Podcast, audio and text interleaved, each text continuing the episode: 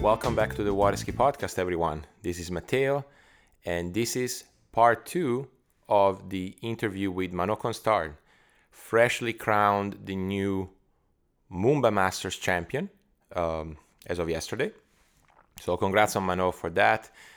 Manon, in the first part of the interview released last week, talks a lot about some challenges, uh, you know, that happens in the sport, like training, coaching preparing for a tournament in March for people that live in the northern hemispheres.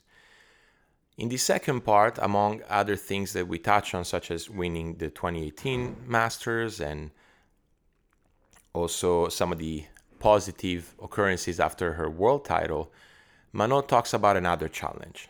And this is a problem that faces the sport and faces any sport really. It's not just about water skiing. And Manot candidly shared one uh, something that happened to her and what she has learned from it. I truly think she did it in the most candid and respectful way, and I'm humbled that she decided to use this podcast to share. Uh, I, I really think a positive message. So I'm glad that we finally have this out for this week. It wasn't an easy conversation but nevertheless a necessary one. And so I hope that anyone who decides to listen takes this for what it is a positive message of something that needs to change uh, in the world of sports. Uh, and water skiing is no exception to that. So, other than that, enjoy this episode. Manon and I touched on a lot of things. Um, we I really think we fed off each other very well. It was easy to talk to her. It's someone that I highly respect as a person, and obviously one of the most fearful and uh, aggressive competitors out there. So this was a true pleasure, and I'm happy to share it with the water skiing community. Enjoy the second part. I really want to thank anyone who has been supporting the podcast. You know, messages, donations the, the emails and, and private messages that I receive really make me, they're very encouraging. They make me continue this work, which is really a work of love. I was also able to get some more interviews on the road last week, which will be coming up in the ensuing weeks. But until then, enjoy this episode, the second part of the interview with Manon Costard. All right, Manon. So we got back uh, from a little break and uh, we left with Worlds. And I kind of want to ask you the same question I asked to both Adam and Corey. What was the first, the day after, the first two weeks, first six months? Like how how was that? It was it was incredible. um, the first day or the day right after, I, I just felt complete. You know, I wasn't even hungry anymore, and I was joking, saying, "Well, you know, I filled up the hole in, in me. You know, like it's just, right. I, I'm, yeah, I'm completely satisfied and so happy." And I was just, um, that same night, you know, when I won, and this is maybe a bit lame, but, um, you know, it's the Saturday night of Worlds. Some people go out and and they're they're very excited to, you know, just spend some time with their friends and party, and I went and had some drinks, and at the end, I was like, actually, you know, as much as I would love to go and, and be with my friends and celebrate and all of this, I actually don't want to get drunk and and kind of forget a little bit of how I'm feeling now. Ah. Like I, I, need no alcohol or no celebration or no music or nothing. I'm just I I think it's a feeling I'm never I'm never gonna get again. Or you know, uh, yeah, I'm sure I, I'll never get that exact same feeling. Mm-hmm. And I felt such on a little cloud and so happy and so complete and I was like I, I just want to enjoy this for what it is and not have anything else you know coming you know to add like some other you know uh, feelings or whatever. It was it was just enough and it was amazing. So like i think i'm just gonna enjoy this for for tonight. Thinking that you know we would celebrate everything on on, on the sunday night um and then then you know the the week after i i go home and you know i start seeing well the, the people with who i train so hard and you know also my mom and my sister and and I start having people around me that are so genuinely happy for me, it Yeah. it helps me even more, you know, like stay on that cloud and, and just be like, oh, this is this is so cool and I can't believe this happened. And and little by little, you actually actually realize a little bit more of what happened. Right. Right. Um, so yeah, the the first you know two weeks were on the cloud. It's so cool. Um, I celebrated after, you know, not right that same day, but after, Yeah. you know, I had some some good nights out and I had some friends that were getting married and we had a good time there too. And it just like from then on, it just, you know, um, was a lot of, of cool moments. Um, and my sister organizing little things for me. Just just really cool, really Yeah. taking the time to enjoy it for two weeks and then I had some tournaments again. So I had to get back in it. And I actually had nationals after Europeans and Worlds.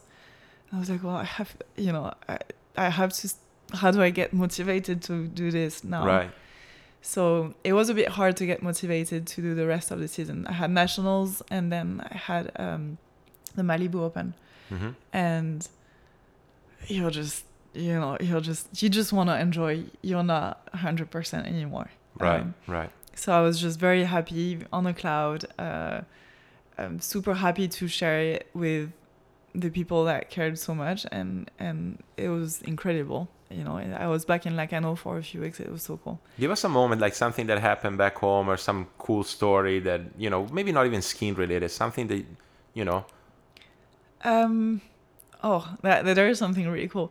I so I organized um, a little, you know, dinner with with some friends uh, over there back home, and uh, so we had a really good time. It was fun. I was very happy, anyways, you know, and so we shared. It was cool, and then um, we've got some friends uh, that ski on a big lake that we ski at Yeah. um, and and uh, he a kid he's probably 14 or 15 super nice super sweet. We spent a lot of time you know with him and his sister in, in the summer. And he wrote me a song. And Whoa. he and he sang it and it was so cool. It was yeah it was a song about me winning world.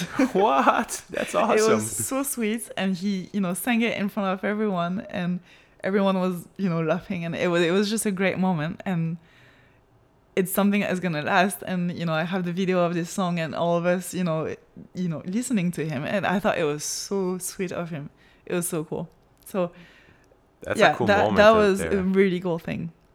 A really cool thing that he did. And you know like proper song. It lasted for three minutes. Yeah, yeah, know, like like, a- all of the lyrics like different you know three parts. And uh, it, it was so cool. Like recording no material. one had done that. Yeah. No one had done that for me before. So yeah that was that was really cool really really cool moment Nice, nice. Yeah, no, I mean, I can imagine like that. You know, those first two weeks, uh, maybe even a month, if you didn't have Malibu Open and Nationals, you Yeah. could have kept going, right? yeah i think you don't go down as long as you don't need to focus again and be like okay well you know it doesn't matter now you need to focus on this thing and so you have to forget a bit about all of that Right. so you go down but yeah if there was if it was the last tournament of the year i think i would have stayed up for you a while Yeah. So then, you know, Nationals, how did it go? it went well um we yeah it was fun we uh i won um didn't ski amazing but yeah it was good and then we had actually some night skiing at the end um and uh, they organized a little you know pro tournament with cash prize Yeah. um the french open no one else but french people ca- came Yeah. but uh, it was really cool to ski by night we i hadn't done that in forever and and so that was fun that was really fun it was a it was hard to get back into the motivation but in the end it was it was really cool it was a good moment and yeah it was it was really fun Nice, Mhm. nice. And then Malibu. malibu um you know just got back to the us uh i skied really well I did. I I ran it on the first round. Um, run run it. I ran ten on the first round. Um, and Whitney and Regina did two, I think. Well, actually, I did. I did five and a half, and I didn't. I didn't hold the slack. Yeah. So I didn't go at ten to five. Um, and then I didn't. I mean, Sam and uh, and and Jamie skied amazing, Yeah. which was really cool. I, I actually made me very happy because I think that's something that w- is gonna make women's skiing more like even more exciting and you know bring it to even more tournaments and, and pro tournaments. Um, and they both, I mean, they were so consistent over that weekend, and it was it was really cool. It was just really cool. I didn't ski well enough to make it to the finals. Yeah. Um, they skied amazing.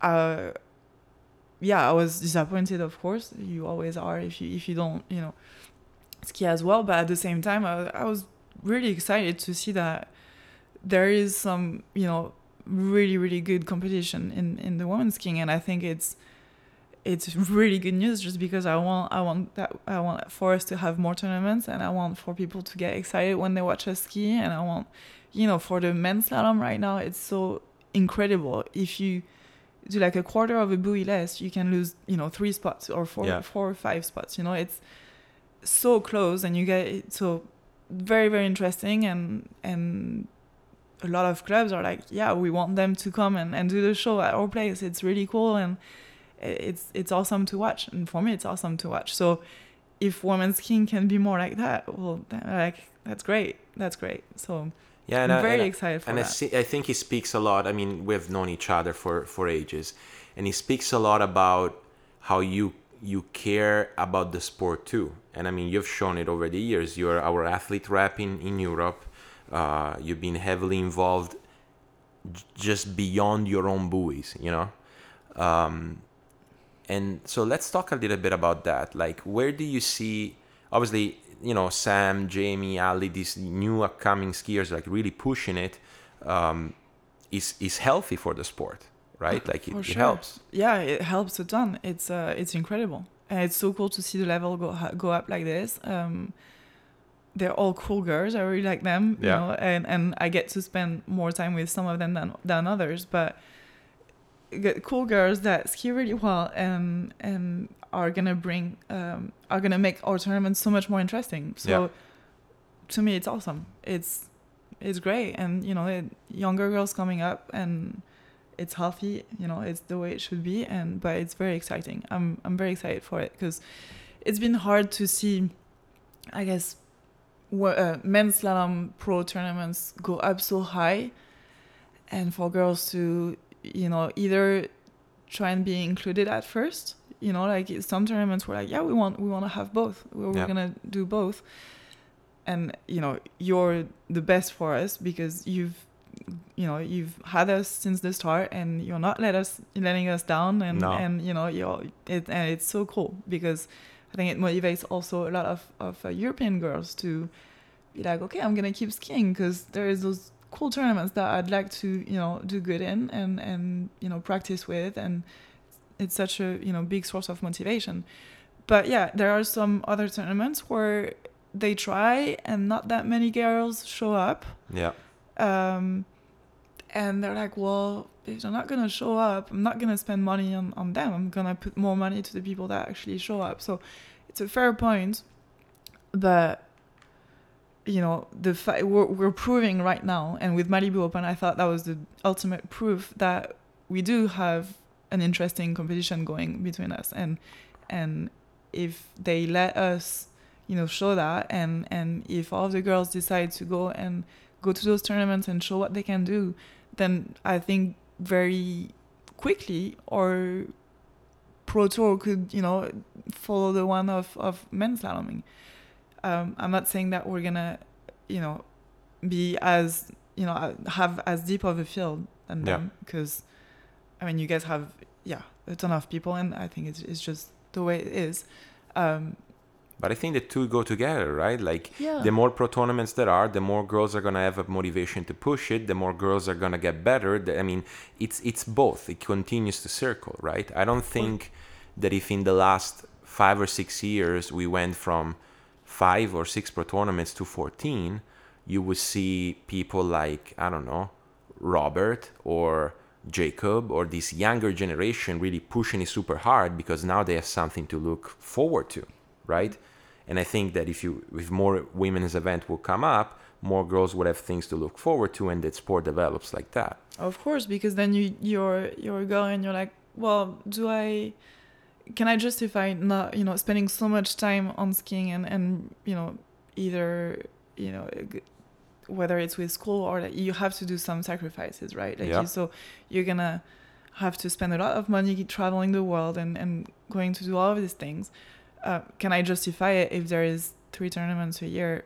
Not really. If there is Right. a lot, then okay, yeah, I'm gonna go 100%. It's cool, and and we're gonna we're gonna work towards that, and that's gonna be what I'm gonna be doing for a few years, you know, or more Yep. um, so yeah it goes it goes together and then you know the girls that are already here need to go to the tournaments and the tournaments need to do exactly what you did kind of not give up after the first year being like well they didn't show up so it's not worth it. Like Yeah. you know it, it needs to go from both sides um, and there is no perfect solution. It's hard because the money doesn't you know grow on trees and it, it you have to um, as an organizer you have to do technical deci- you know take technical decisions where you have to be financially viable and you know.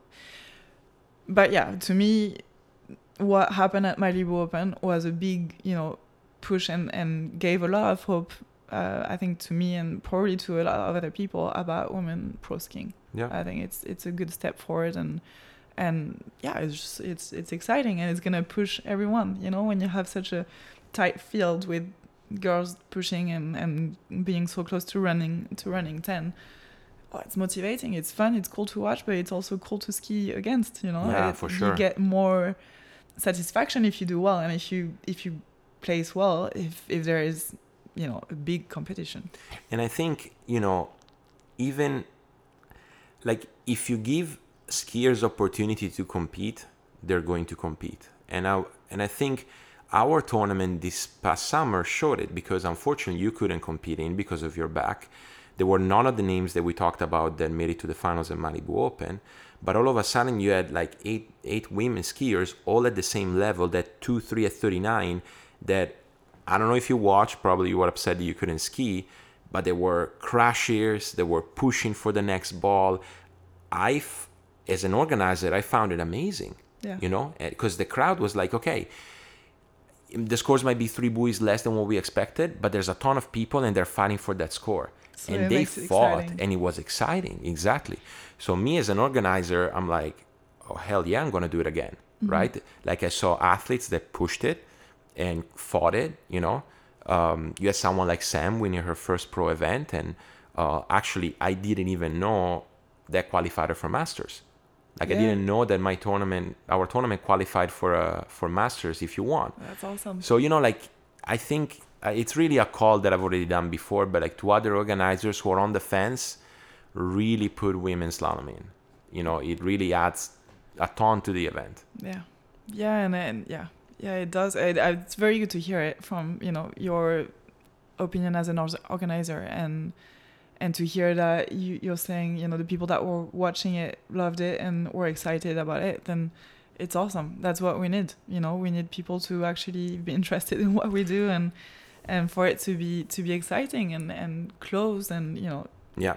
And it takes and it takes, as you said, effort on both parts because you remember the first two or three years, the field wasn't that big. And I I remember emailing I think I took the emails of the top thirty women in the world and I said, Listen, ladies, I'm gonna keep doing this, but you know, come on. You and sure enough, yeah, and sure enough, the support came through strong. Mm-hmm. You know, so if if you stick it in and you keep do, putting money up, skiers are gonna show up and it's gonna add to the event. yeah That's for sure. Yeah, yeah, for sure. Well, that's what I tried to. I had the opportunity for, you know, a few years to be able to go to all of the tournaments, hmm and I made a point to go and support all of them. And last year it was a bit different because, and I still showed up, uh, but I couldn't ski, and you know, Yeah. my back was bad, and for for your tournament, and then California I didn't go because we had our nationals and we had to go to our nationals. Yeah. So, but as as much as I can, I'm gonna go and show up to every tournament just because I want to tell them, you know, I'm, we're here, we have a good field, we're motivated, and we're very happy that you're, you know, putting the effort and putting some money for us. You Yeah. know, it's it's super. You, you ha- we have to be thankful for it. So, yeah. So I think it's the way to go. Girls go to tournaments, and then, and then the the organizers, Yeah. please, you know, let us in. It's it's a cool show, and I think it goes together, as you say. It's it's nice to have. And also you bring another um, dimension to skiing. Okay you look at the guys and incredible competitions super powerful uh, crazy crashes crazy performances and things like that. So cool to watch. You watch girls if you're um, let's say an amateur or or a woman or you know the wife of, of a skier and you Yeah. see girls doing it first of all okay that shows you that you can do it but also technique wise we're, we're less strong right? So we Yeah. have to be a bit more careful about our technique and it, you know, there's other things that you can take from watching a girl ski you know? It's at 55 not you know at, at 58 and so there are some really interesting things that it can be taken from the people watching around you know? It's not it's not just um yeah it's not just all you know less interesting than men we have our other things to bring you know to to the tournament Yeah, no, and uh, the reason why you saw me scratching my head is that I was thinking, well, I don't know, like, yeah, a lot of these pro women slalomers are, are stronger than me. So, like, you always said, ah, we're less strong. I don't know about that. But no, for sure, it adds a completely different dimension. And I like what you said because, you know, um, you're the wife of some skier or you're a skier yourself, you know, uh, and you watch girls pushing it to really short line and doing great feats on the water, it motivates you to even go and try harder, you know, and continue to ski. And I think it also motivates a lot of young girls, Yeah. right? It motivates a lot of young skiers, which, you know, I would say even at European nationals, for whatever reason, the numbers are never super equal. There's always a bit more boys than girls. So, you know, like if they get opportunities to see high performances from women often, then of course the inspiration, you know, Yeah. would come with. Um, and I'm hopeful. I said it in, in a lot of in a lot of occasions. I just see, and I want to take your that your take on that. I just see the sport being in a little bit of a resurgence in the last two or three years, and I see it from a lot of different dimensions. Right, so we have more, more pro tournaments right now, primarily guys, but there's more people willing to put money up. Um, you talk to ski schools, ski schools have, are pulling more rides, you know, uh, both in terms of like club members, but also, you know, the occasional person that comes and takes a few sets.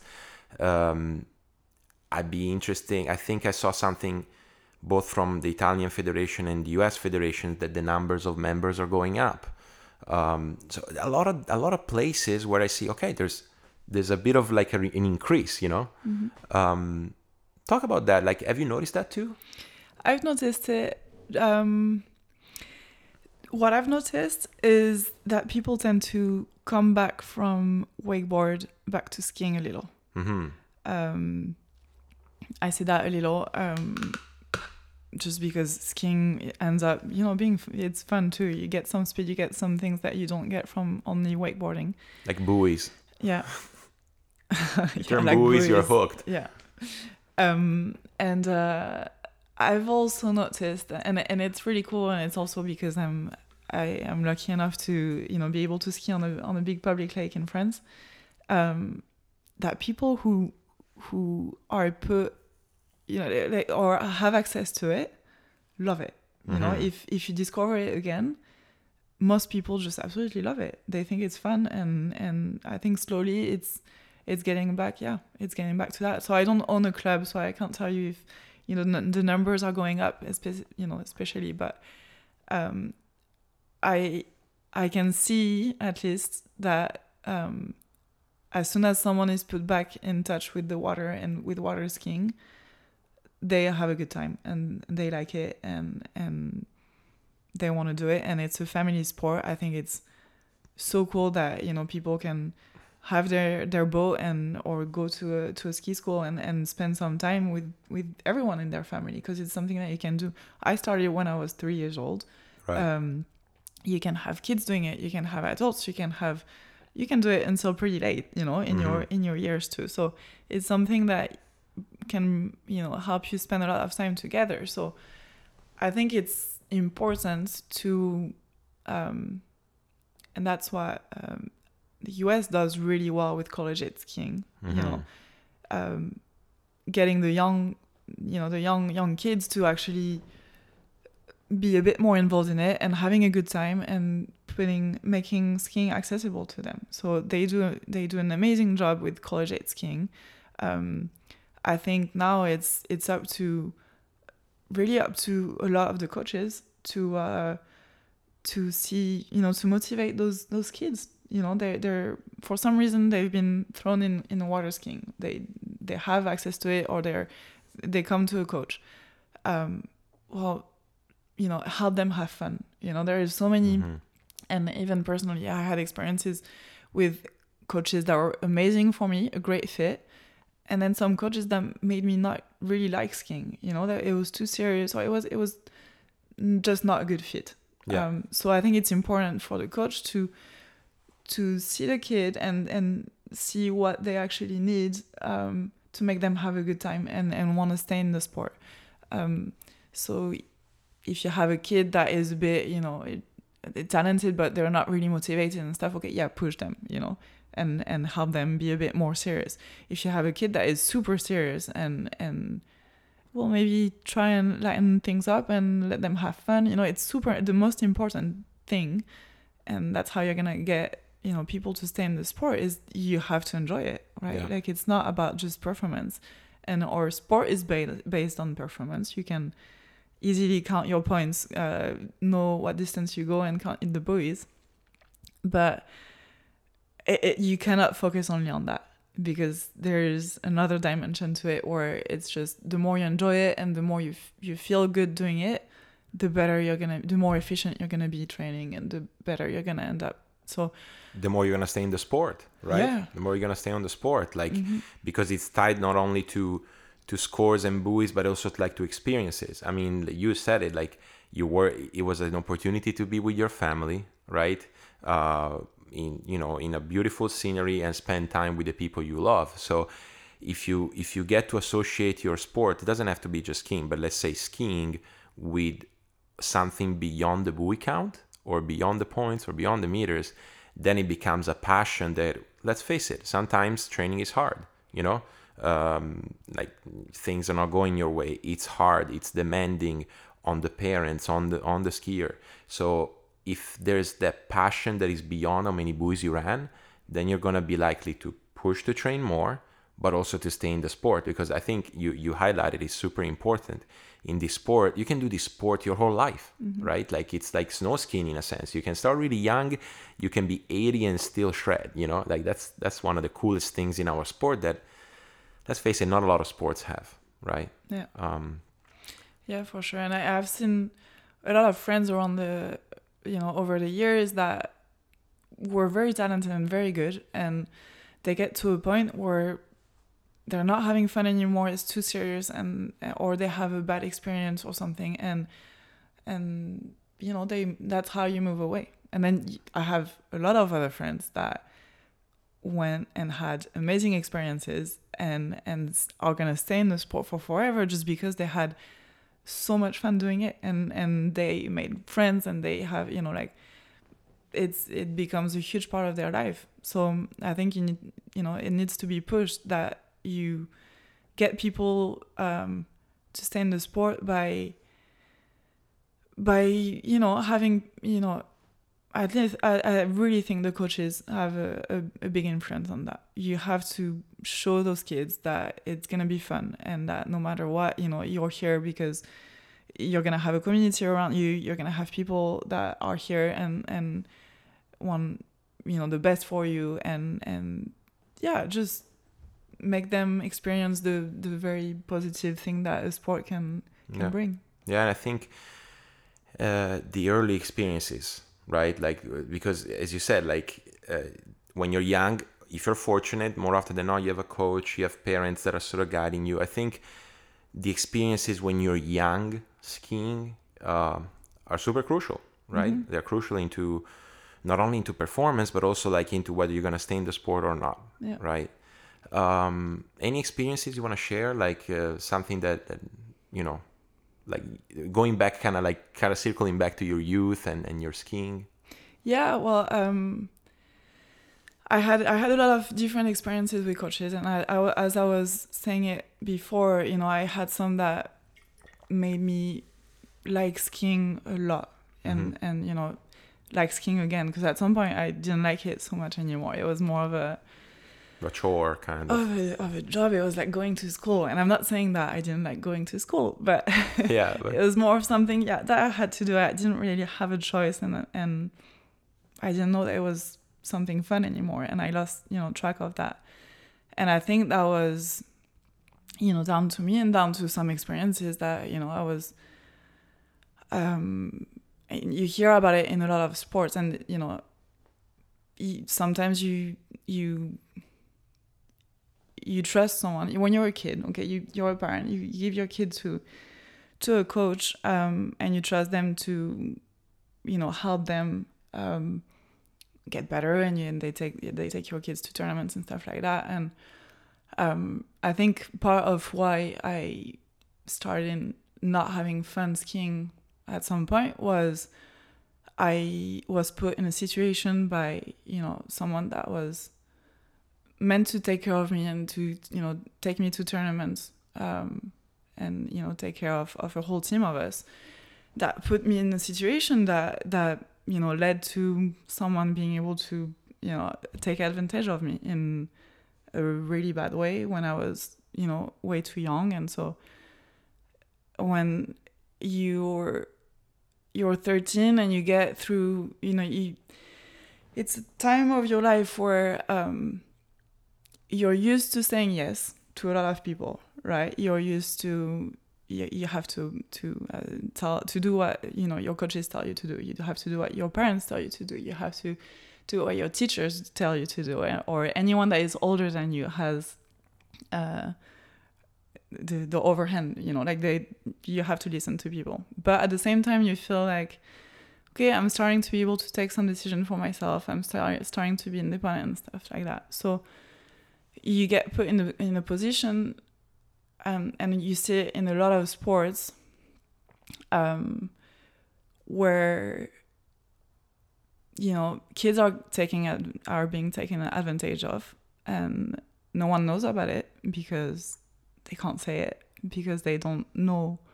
Either they don't know you know exactly what happened they don't understand it because they were manipulated in such a way that it could have been their fault. You know they, they, they, they can think okay well maybe that was my fault and i did that wrong. And and so instead of knowing what happens to you you feel guilty and ashamed and you, you deny everything. You're like no no no you know it, it, nothing happened. It you know don't don't talk about it. Don't say it to anyone. And and so you end up having you know just like what you had with the Me Too movement in the U.S. gymnastics or in France right now. It's a it's a huge thing where girls and boys have been, you know, I'll say taken advantage of, yeah. and uh, and no one heard about it for years and years and years and years and years, and you sit there and you're like, you know, most people are like, well, why why didn't they say anything? But when you're when you're that person, you know that you don't either there's a lot of times where you don't really understand what happened to you and so you're not able to go in and tell someone um, and there's always things that you could have done different mm-hmm. that you feel you're young you're young enough so you, you feel like well it's my fault because i did that that and that and that um, i could you know i could have i could have prevented it and and so it's my fault so I'm very ashamed of what happened. So I'm just gonna try and avoid the subject and, and try and leave it in a corner of, of your mind. Just um, suppress it. Yeah. And I think it's a big issue not talking just about skiing. I'm talking about any anywhere in your life, you know, and, and just I think it's important to for people to realize that um, when you think that something maybe had happened to someone, uh, instead of maybe either to me a lot of people heard about you know my story and they never came to me to explain to me what had happened to me which is something that i regret you know i think it, it would have helped me a lot or go to my mom and you know it's someone that can talk to me Mhm. and and tell them look you know this happened and i think you know she's not going to talk to you about it because because it's normal. Yeah. you know it's, it's just the way it goes. I um but she it needs to be dealt with. And and instead you know people didn't really say anything. Um it was said a lot of you know said a lot behind my back and things like that. So i ended up uh being really alone in the process of dealing with that with that matter um and not dealing with it until and not really realizing that it was bad up until like i don't know 15 years after the fact you know like you just you forget you you just you know you feel the guilt and the shame but you don't you don't understand it and you don't take the time to understand it. So yeah so understand that someone's not gonna come to you and be like hey you know this happened to me and you know because they they don't have they it, it just doesn't sadly it just doesn't work that way. Um but if if you know of something or if you if you heard of something or if you if you have doubts i think it's important to go in and talk. And if you're close to the person who it happened to you're not just going to show up and, and be a stranger and but i think it's it's important to you know when when they're when it just happened and they're still kids and just go and have a discussion with them. You don't have to say look you have to say something and and um, that person needs to be punished or whatever for doing what they did to you. It, it's not necessarily that. It's hey something very unfair happened to you. Um, you're gonna feel like it's your fault and you're gonna feel guilty and, and, and ashamed of it. And i'm here to tell you that it's okay. It's normal. You don't have to say anything to anyone if you don't want to but please make sure that you actually say say to at least one person that you you know you can trust 100% Yeah. just so that they can you know be a shoulder and and be um ha- make more sense of what happened. Because when when it happened to you it's too close and you don't you don't get it. You don't you, you just think oh you know you hear and i hear the other stories and i'm like well that was way worse for them you know like and and still i'm 28 you know and i still think that all the time. And Yeah. i and i need the people around me that i've talked about it with to tell me look it's, it's not the case. It's not the case. And so yeah i think it's important to realize that we need to talk about it and and and it goes with you know uh, wanting to keep the kids in the sport. You need to they need to feel good in the sport and they can't be you know taken advantage of and and it, by by no one saying anything and just assuming that oh if no one's talking if the girls are not talking then it means that you know it's it's fine and there there, there was nothing. Then no it's important. It's very important for any sport and any environment for people to realize that it's much more complex than Definitely. okay you know and, and you know you know more than me i'm sure but because you know with psychology but yeah. Yeah, no, I think I, I think you highlight a very important point. Uh, these situations are very difficult. Um, the the lag of time that that occurs between when you know an episode like one you might have experienced occurs and when that comes to surface it's because of the, that emotional response right? The guilt and the shame being generally um, the two most common ones uh, coupled with a bit of fear also. Um, so that's that's what explains the lag of time. And i think if anything um, movements like the me too here in the us and what has been going on um, say in france um, and in other countries like really trying to bring the subject to the awareness of the people is that the it's hopefully starting a conversation right whether at the organization level or at the uh, general public level, but also at the individual case level, right? That person that uh, might have you know heard of but doesn't know, but he knows the athlete. It's really important to have that conversation, right? Mm-hmm. Um, so no, I I fully agree. Like the the aspect of you know um, talking about the topic and talking about whatever might have happened with the young athlete becomes of utmost importance mm-hmm. and um, even more if you know if you are within the athlete ecosystem you might not be the coach you might not but you're you're next to the athlete you know the person you're aware of that person. Um, like just having a conversation about it can go a long way because sometimes the athlete won't talk about it yeah. right?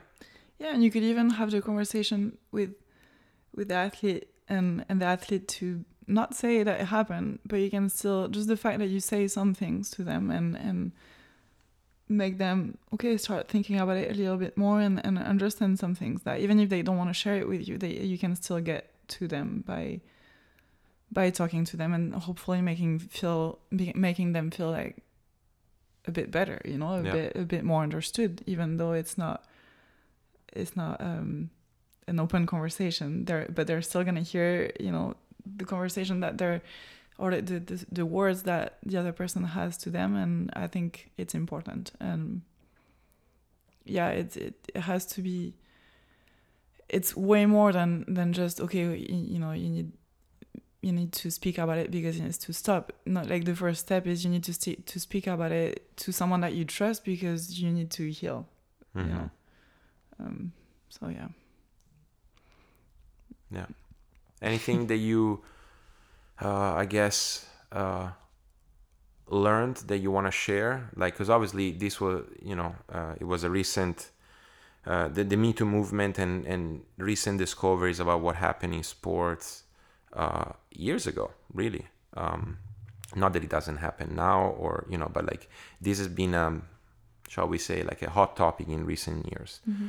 um, anything else that you that you've learned that you want to share? Uh, I don't know. I've I've learned a bit more.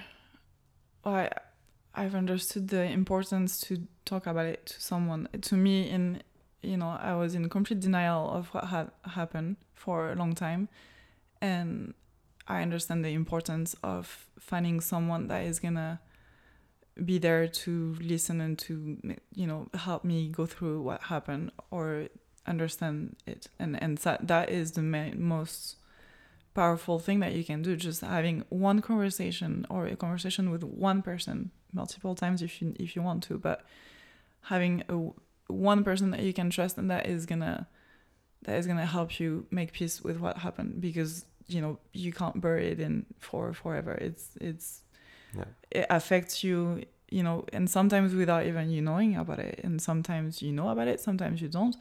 Everyone has a different story and a different way to react to it but no matter what it is uh, you, you have to have a person that is gonna help you understand it and help you help you just talk about it and and not letting you know eat you from within because you keep it for yourself and you know. Yeah so, i think you know like the role of social support is huge right? Uh, certainly for situations like this uh, but in general, in general, it's nice to have that system of people that you know are close to you and that you trust. Uh, you know, uh, even for let's say lighter topics such as you know uh, you're preparing for an event or your motivation is going down, like you're not really feeling like training. Having that support system around you, right? It could be you know coaching, people at the lake, friends, or certainly family. You know, like people around you that you can go to uh, becomes a crucial part of any athlete's experience, right? Mm-hmm. Um, for uh, important things like the one we just discussed, and for things like you know um, having a shoulder to which you lay on when you're when you're trying to prepare and when you're trying to get ready, when you're trying to train and, and things like that. Yeah. So why don't we give some shout outs? You know, obviously it sounds to me like you've had a strong social support system in your skiing Mhm. career. Yeah. Anyone that you want to bring up that you want to thank? Well, there's a lot of people that I want to thank. Well, yeah, I um. First of all, you know, like obviously my mom, obviously my mom because she's been there the whole way, and she, um, you know, I just recently told her what had happened when. So I was 13 when that happened, um, and yeah, she she's been amazing with it, and she was amazing before, and it was you know definitely something that she didn't know because I wasn't able to say it, and she, there was no way of her to know. But you know, so to her, and then I had amazing people, and it's not you know staying on that. It's not just about that subject. It's just people that were there and that that had my best interest in mind, and I had coaches like that, and and it was great.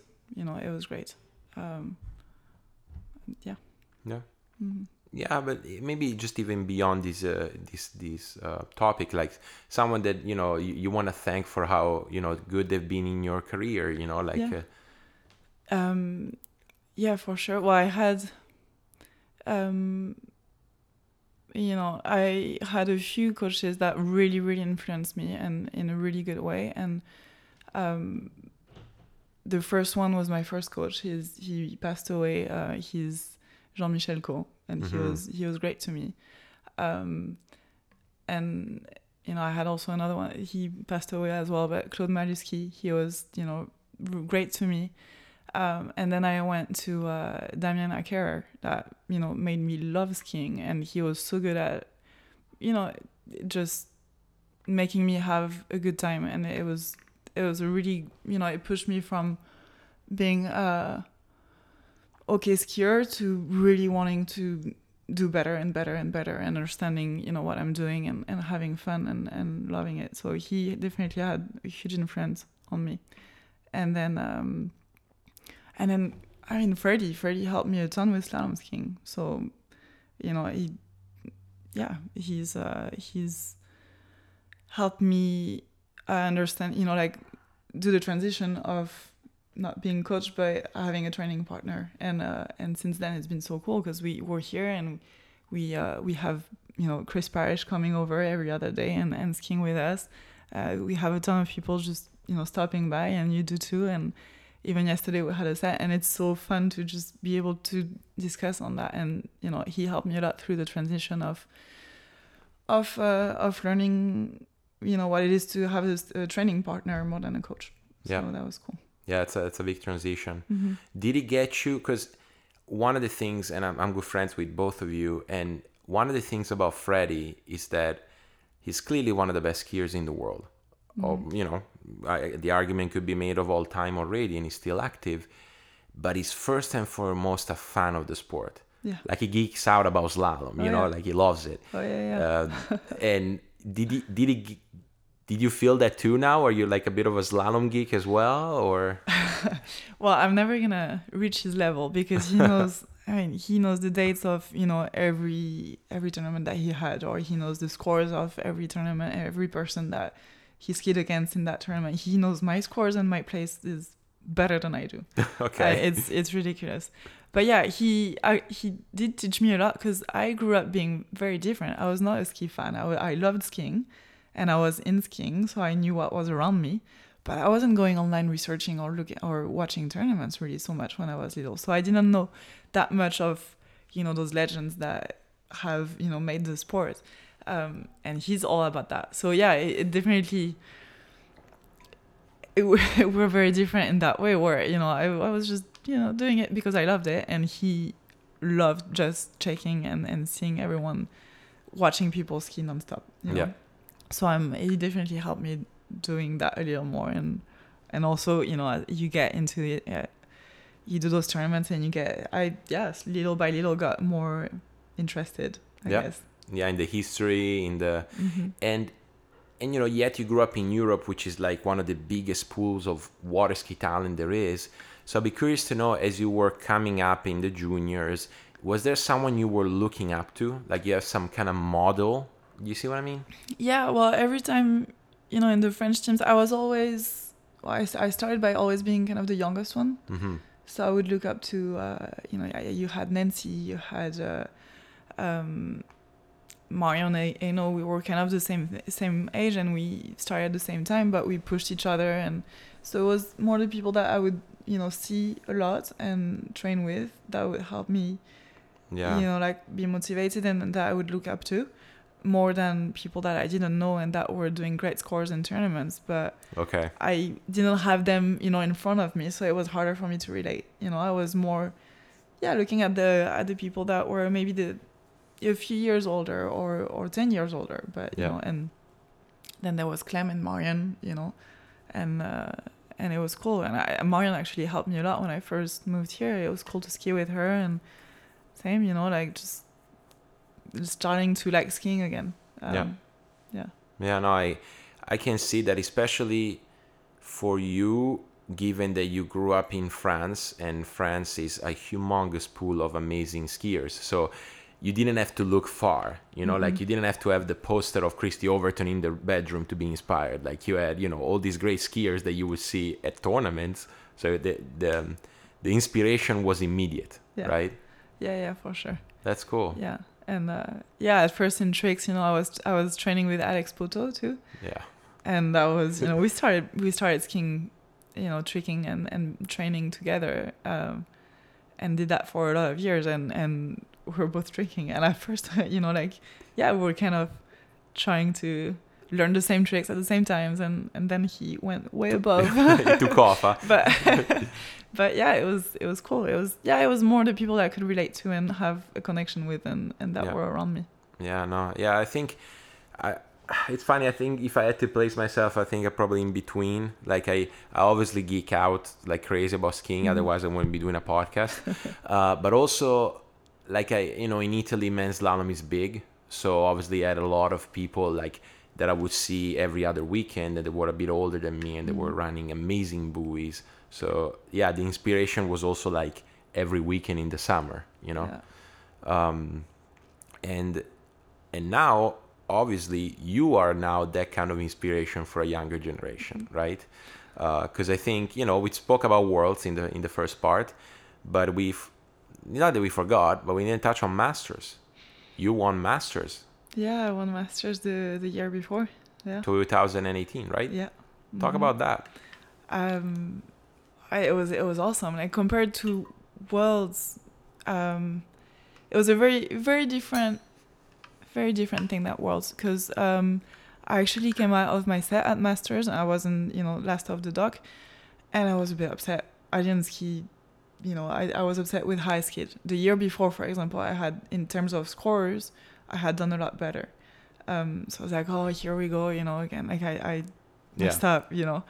Um, and it ended up, you know, being the opposite. So it was more of a surprise. It was less of a, you know, okay, I'm I'm 100% on it. I I've worked so hard, and it's, you know, it has to happen. And it was more of a, oh wow, okay, I didn't do that great, and all of a sudden, oh no, actually, it's it's quite good, and it was amazing. You know, it's so cool because Masters, it's it's Masters. It's such a a big tournament for all of us, and um, they you know they they give you your ring at the end and stuff like you you have your red bib for the year the year after and stuff it, it was a cool thing it's uh it's one definitely one of the biggest tournaments to win so amazing feelings um but yeah i guess what was missing was that i i didn't yeah i didn't feel like i like I had skied how I should have skied. So it, it's hard to be really proud of it. And actually, Brooke had skied amazing. She missed her gate at, at 39. Um, but she, if she hadn't, she would have won because she did, I think, three or four. oh wow Um, and That's she skied amazing. And so, yeah, when you, yeah, it was, it was, it was great. But compared to Worlds, it was not the same feeling at all. Yeah, yeah. So it sounds like it was different in skiing terms to begin with, Mhm. right? Because you weren't last of the dock. You did a score that you thought wasn't enough. I can't believe. I can't remember. Did you have to run off to win, or was it like the score and that was it? Oopsie, we don't remember. Maybe we get Um, Freddie and he remind us. Cause yeah, yeah, we need Freddie. Cause uh, I remember running off. Yeah, no, yeah, yeah, it was run off. Yeah, yeah, Run of off. course. Cause I was thinking another year we run off with Regina, um, and uh, and I came second. Um, but yeah, no, that year we run off again, and uh, and yeah, I I won. Yeah. Yeah. Yeah, so yeah, it was it was a bit different compared to Worlds in in terms of yeah, well, you you ran off as well, but you ran off because someone tied you, not because you tied someone, right? Yeah. So skiing wise, it was very different. Mhm. But what about because obviously, so you won the biggest institutional event, the Worlds. You're representing your country. You know, like you're going with the team jersey, like the tracksuit and everything. And Masters is the biggest pro tournament. Yeah. And there you're representing you, your sponsors. Like Mhm. you're, I don't want to say alone, but kind of. You know, like um, it's gotta be feeling a bit different too, no? Oh yeah, for sure. And and what was cool about Masters is that I had just uh, signed with Connelly, Ah, there you go. and so it was a it was a pretty big deal, you know. Like and actually the the same week of Masters we had done a photo shoot because I had signed like really not long before, so we did a photo shoot, and I remember uh, Krista, you know, telling me, "Hey, uh, you, you, you we want you to win masters or something like that she had it she she said it i was like oh, okay yeah I'd, I'd love to do that Bon, too yeah. but you know i was like okay Exactly. and uh, it actually happened it was so cool and i was very happy because it worked out great for for the ski and it was good you know the good way to start a relationship with a with the sponsor like that you yeah, know? for sure. um so that was really cool but yeah for sure it's it's a very different setup right? You you go to a pro tournament and yeah you're by yourself. You ski and and you do your thing. Um worlds it's very different. You, you come there, there is 10 other people in the team with you and you've got like your team captains and you you have your uh, your doctors and it's so much support around you. Yeah. um it's it's i- in a way it's more professional than the pro tournaments just because for us we have uh, people around us to you know help us during you know getting ready for for the tournament. And uh, but yeah no it, it's both of them were so cool. And, and masters is a huge one because it's it's so hard to ski there. It's so stressful. It's it's you know everyone is just on highest level that you can find. It, it's yeah. Do you feel the because I mean you skied a few masters. yeah. Um, do you still feel that prestige that comes with it? Like when you show up to Robin Lake, you know what I mean? Oh yeah, for sure. I mean, you've got, yeah, yeah. It's a very special tournament. You know, you have you don't have another one like this.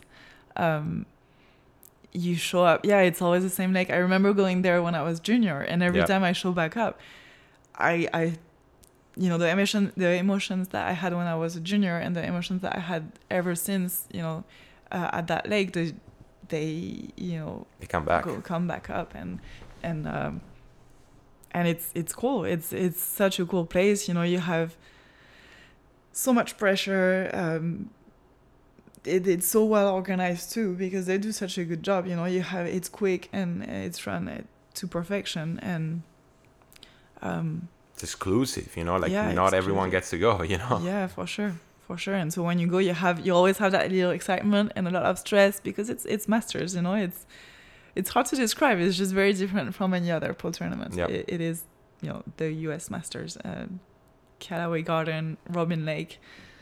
You know you're there you know it, no it doesn't matter how many years you've been there you, you have that same feeling before like the first round.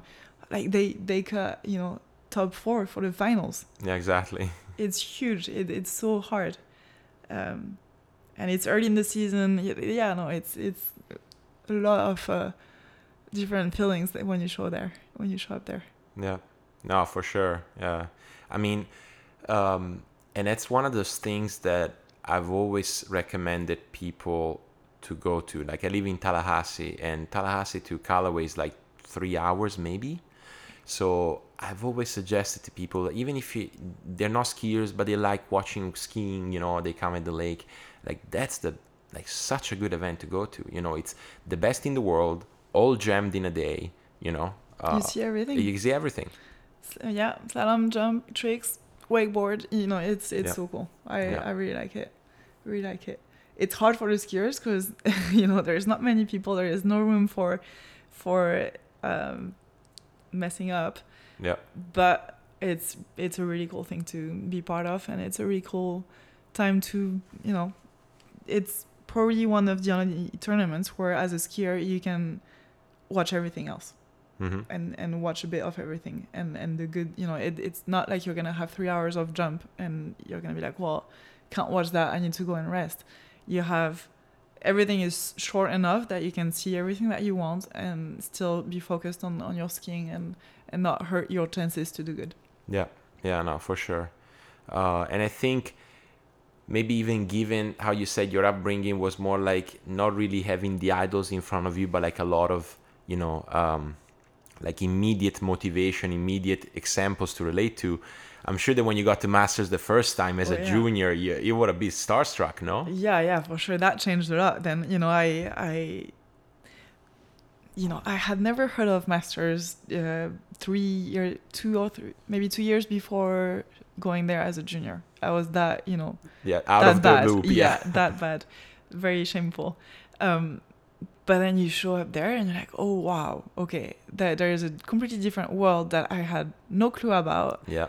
and and this is so cool you you know as a junior you you're there and you see so yeah arrive a bit earlier and that was the time where i was doing overall and i think we were doing everything i can't remember if we were doing everything on the friday or friday and saturday Yeah, I think because you're you're not that much younger than me. What what we used to do, we did the Friday prelims and then Saturday morning finals, yeah and then Saturday afternoon was prelims. Uh, or or no, sorry, Thursday prelims, Friday morning finals, and then Friday afternoon there would be some prelims, and then Saturday more prelims, and then Sunday finals.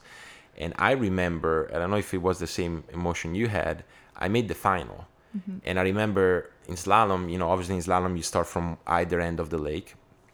Well, people are starting to show up. Like the Yeah. day before, there was no. I mean, Yeah, there was yeah, just you know. But then the, the day that the same day some pros are gonna ski, like the pavilion is filled, the beach is filled. You're like, ooh, la, it's a, Yeah. it's a different experience. Oh, it was so cool. Yeah, as, a junior showing up there. Yeah. Yeah, and exactly what you say. The first day it's kind of chilled, know, you're like, okay, yeah, you can take it easy. You had your the meeting with all of the juniors, right. it was fine. And then you do your prelims, it goes well or not, and and then you if you make it to the final, you also the night before I was always going to see, you know, like when everyone was getting together for the the, the open ones, you know, Right. and, and before their meeting, and you're like, wow, okay, every look, at all of these people, you know, it's so cool to see all of them in, in one room, you know. Yeah, it's true. Um, and then you show up for your final, and there is a lot of people, and there is, you know, it's it's the first real event that you that at least I was part of uh, Yeah. as a as a junior skier. It's it's a proper proper show. Uh, There's people watching, and there is a speaker, and there is music, and it's on the perfect timing. Yeah, know? schedule. Yeah. yeah, very cool, very very cool. Do you remember meeting like I don't know a skier or maybe that you had heard of or watching a skier you've heard of and just being like whoa you know Um, well, I again, I was more. I would relate more to uh, the the the people that I already knew. Okay, Okay. so you know there was Anais. I Yeah. remember her, you know, going and slaloming there, and I thought it was so cool to you know like because I. I knew her, and so I could hang out with her and sh- and be part of you know, you know, see the other the other guys, and then Right. y- you know, everyone that was impressive and and such cool skiers and that you never get to see. So Mhm. yeah, it was more through the people that I knew. I would just you know like oh this is very very cool, that's very cool very cool. Yeah.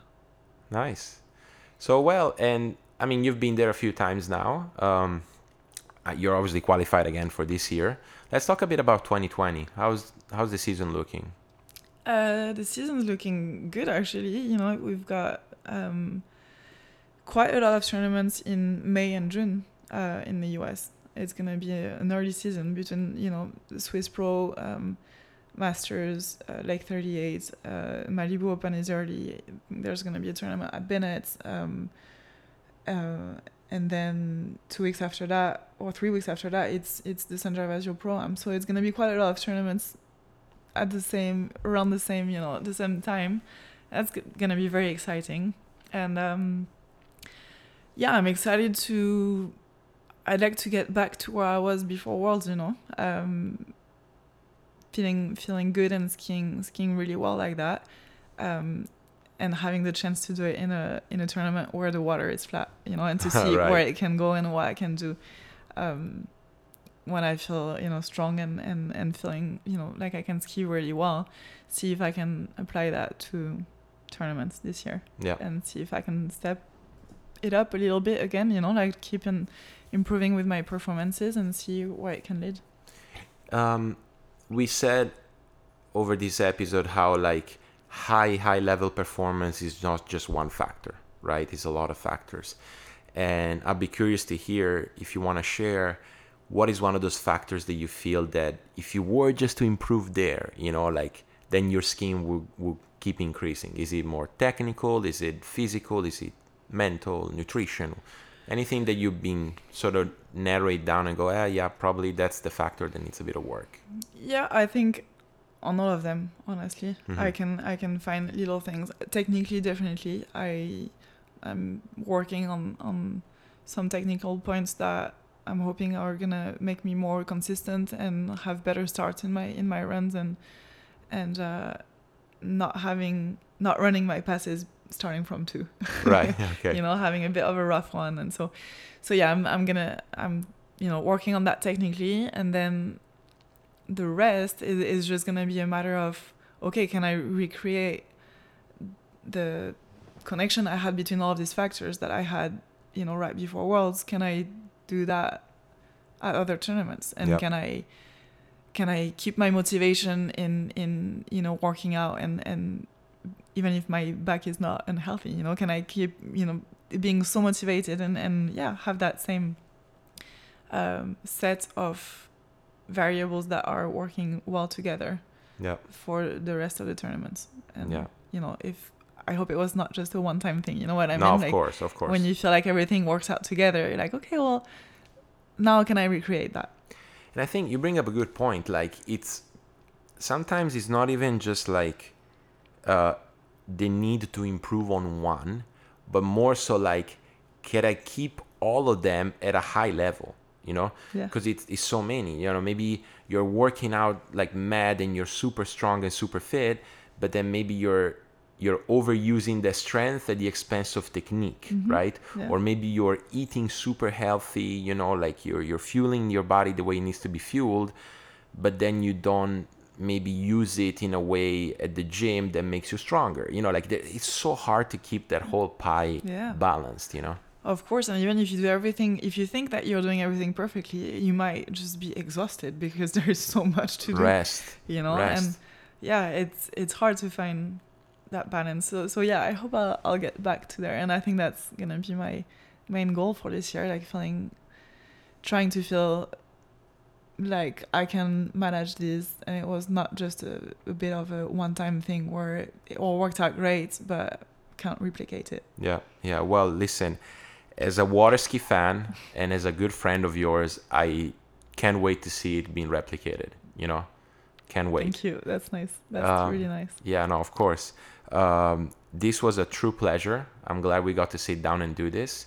Um, anything we didn't say? Any shout outs? Anything you want to?